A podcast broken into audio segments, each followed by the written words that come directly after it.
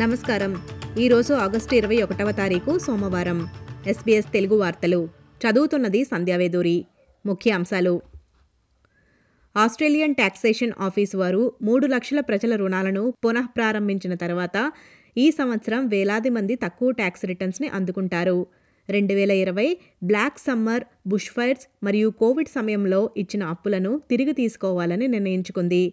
రెండు వందల డెబ్బై నాలుగు మిలియన్ డాలర్ల వరకు ఆ సొమ్ము ఉంటుందని అంచనా The tax office is, is, is doing the, the government's bidding in terms of, you know, collecting revenue and, and, and squaring the books. So it's, um, it's very much a, uh, um, uh, a matter of fact, it, it's an agnostic job they do and they're following government policy. Um, um, but I do think that that policy uh, today is a, a bit rough without notice.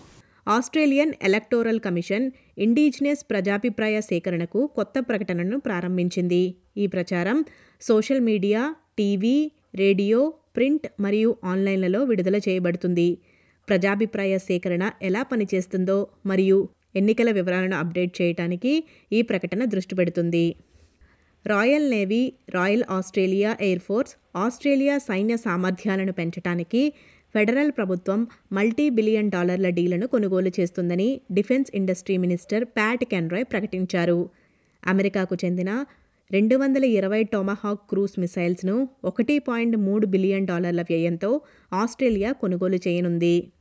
Treasurer Jim Chalmers ఈ వారంలో విడుదల కాబోయే ఒక కొత్త నివేదిక ప్రకారం మంచి ఆరోగ్యంతో ఆస్ట్రేలియన్లు ఎక్కువ కాలం జీవిస్తారని చెబుతున్నారు. ఇంటర్ జనరేషనల్ రిపోర్ట్ ద్వారా వచ్చే నాలుగు దశాబ్దాలలో జనాభా అంటే రెండు వేల అరవై రెండు నుంచి అరవై మూడు నాటికి వయసు పైబడిన వారు నలభై పాయింట్ ఐదు మిలియన్లకు చేరుకుంటారని అంచనా వేస్తున్నారు.